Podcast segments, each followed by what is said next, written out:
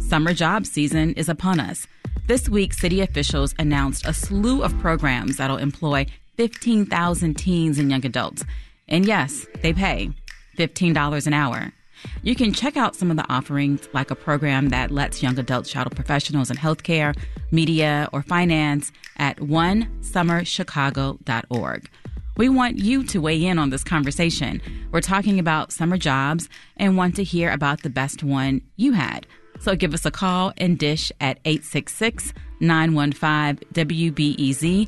That's 866 915 WBEZ. Right now, we'll turn to someone whose job it is to help young people figure out their career path. Natasha Saunders is the CEO of the Youth Career Coach Inc and she's here to offer some advice so our younger listeners can put their best foot forward. Natasha, welcome to Reset. Hi, how are you? Good. Uh, let's start at the beginning. If you don't have any job experience, what's the first step? Because sometimes applications will say list experience or skills, and the applicant is like 15 years old. That's a really great question. And so, one way to think about it is young people have been doing things forever. And the doing could be, well, you know, I'm really good online. I'm really good in social media. I'm really good at typing up papers using Microsoft Word. Or I'm really good at volunteering to help my siblings get ready for school in the morning. And so the first step would be for students to really just take a moment and think, what do I do? What have I been doing? What am I really good at? Even if it's sports, right? Because that teaches leadership, teamwork, discipline. And so, whatever youth are doing, that is something they can think about putting down on, let's say, a resume when asked. So, young people should be thinking about their life school skills, even in an informal way.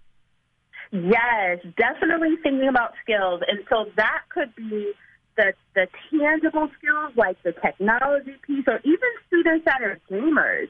You'd be amazed at opportunities where students can pay attention to detail because they're gamers. And so it could be the tech skills, it could be the social skills like communicating with family and friends, it could be an interest like cooking or dance or sports. So, yes, all of those things actually uh, could do a lot for an employer.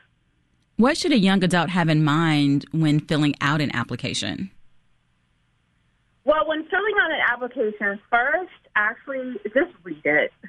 I know it seems like a simple step, but before you rush to fill out all the details, try to read as much as you can and maybe on a piece of paper on the side begin to write out the answers prior to typing it in the system. Typically, a lot of applications are online, so if you can keep a little notebook handy or an iPad or something to jot out the answers prior to putting them in the system, that would be great. But even before then, if you know you're going to be looking for a summer job, then you should already be thinking about what are my skills, what am I good at, what am I interested in, um, who could about me. If I had to get a reference, which is someone who can speak highly of you, who would I ask?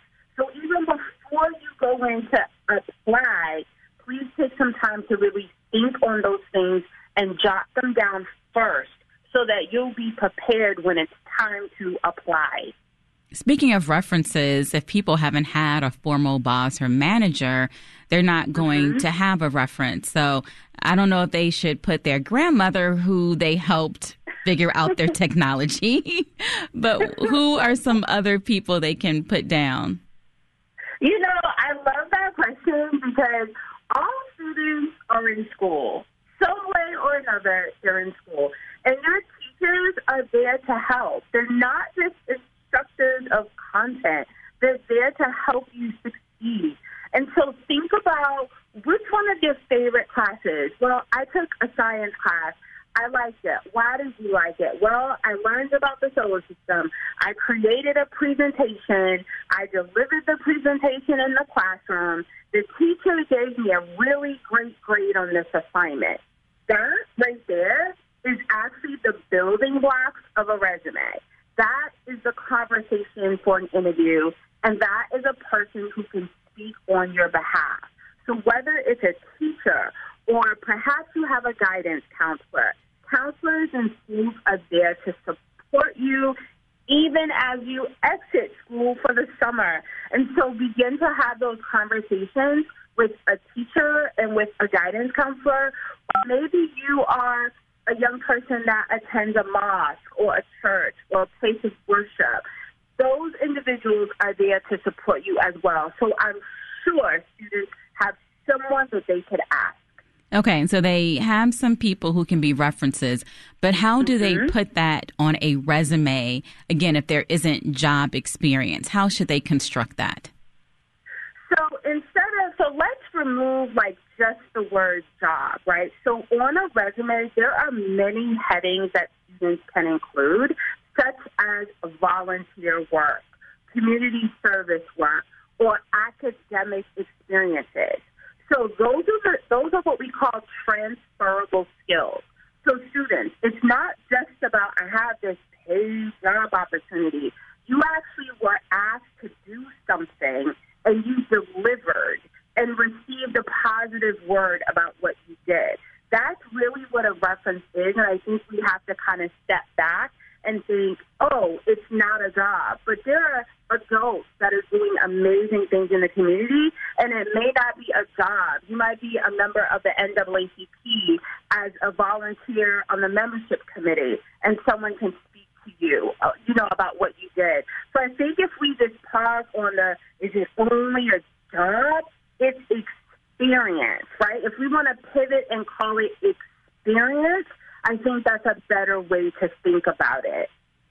As a reminder, we want to hear from you, listeners. What was the best summer job you ever had? Did it give you experience that helps you in your career now? Or do you have questions for Natasha, the youth career coach? Give us a call at 866 915 WBEZ. That's 866 915 WBEZ. Natasha, I want to take a second to ask mm-hmm. you about your job. How did you become a career coach and specifically a youth career coach? How did you get started?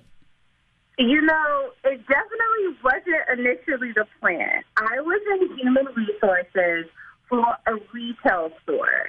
And what I noticed working in retail is that is, in many cases, a first job for a lot of young people. They want to work in fashion or they'll pick a retail store. And so I noticed that students would be walking through the store. They would come upstairs and say, You hiring? And I'm like, Excuse me? Do you mean, Are you hiring? And then they'll say, Yeah, yeah, that's what I meant. And I said, Well, are you the same student group I saw down in juniors making a mess of the clothing rack? You realize I can see you on a camera, right, on security. And they're like, oh, miss, miss, we're so sorry. That was really the seed that was planted in me at that time that hmm, maybe there's something I can do to help young people present themselves in a more professional way, ask intelligent questions, and get through the interviewing process so that they could be hired. So that's where kind of all of this started blooming in for me, just wanting to help this population. So I started volunteering. I used to hang out in the library and just tell people, I'll help you however I can. And then the librarian would shout out to libraries, so underutilized. But it was a librarian that said to me, Natasha, there is a discipline for career development. And I said, Really? And that was the beginning of me really studying this as an art form, as a science to understand career decision making. And youth has always been my my passion and my focus. How do you connect with young people?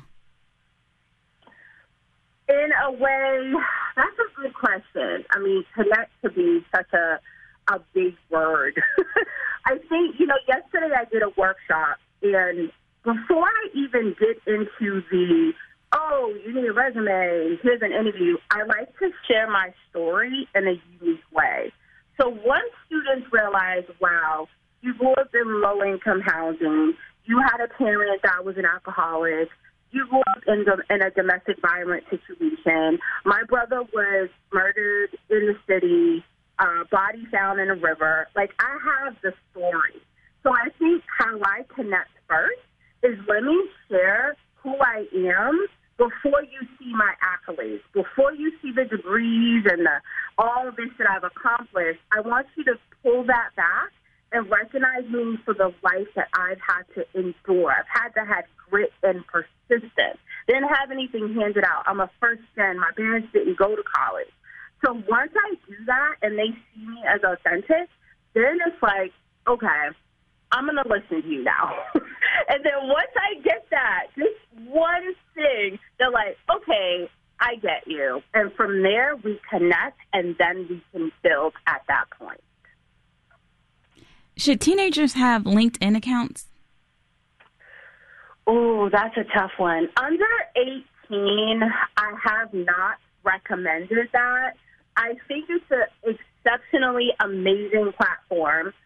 There are some students, if they're already, let's say they're a senior in high school, and they are looking at pre-college programs. A lot of colleges have what they call pre-college, pre-collegiate programs just to introduce them to the institution prior to them applying.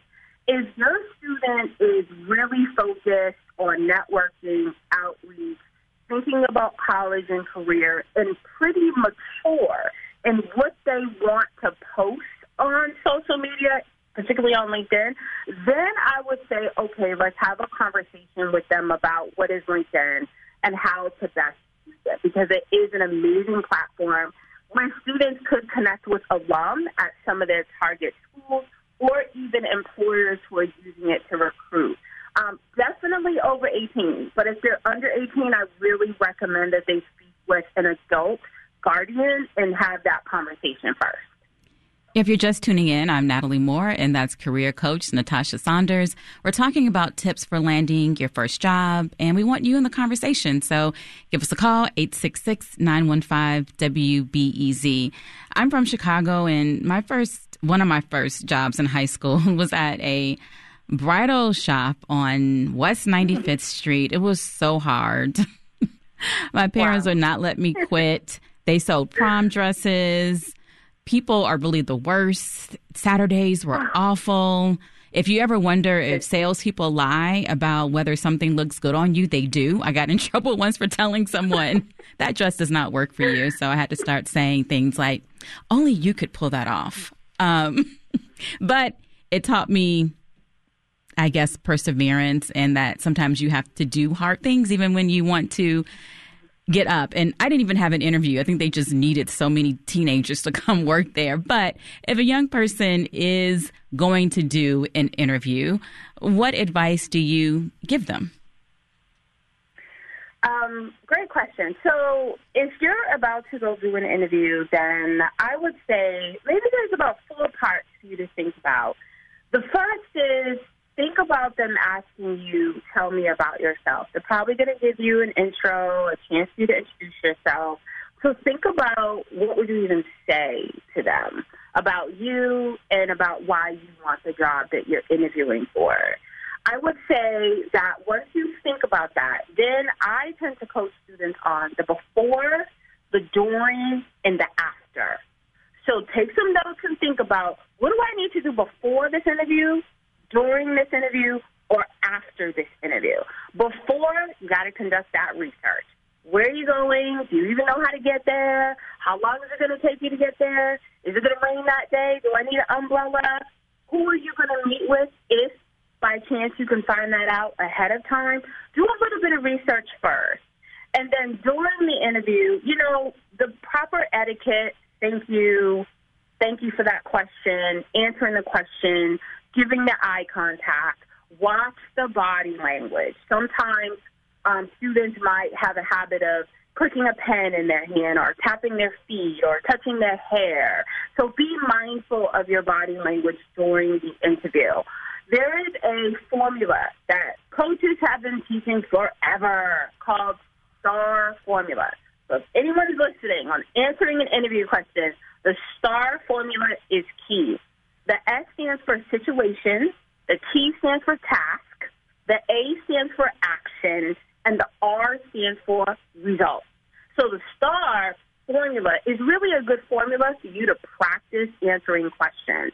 So if someone says, tell me a time when, or can you give me an example of, give them a little bit of the situation. What was going on? Was the store crowded that day? Was it a holiday and everybody was coming in?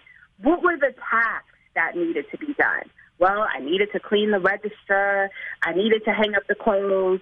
And what was the action that you took? The specific action that you took, and what were the results?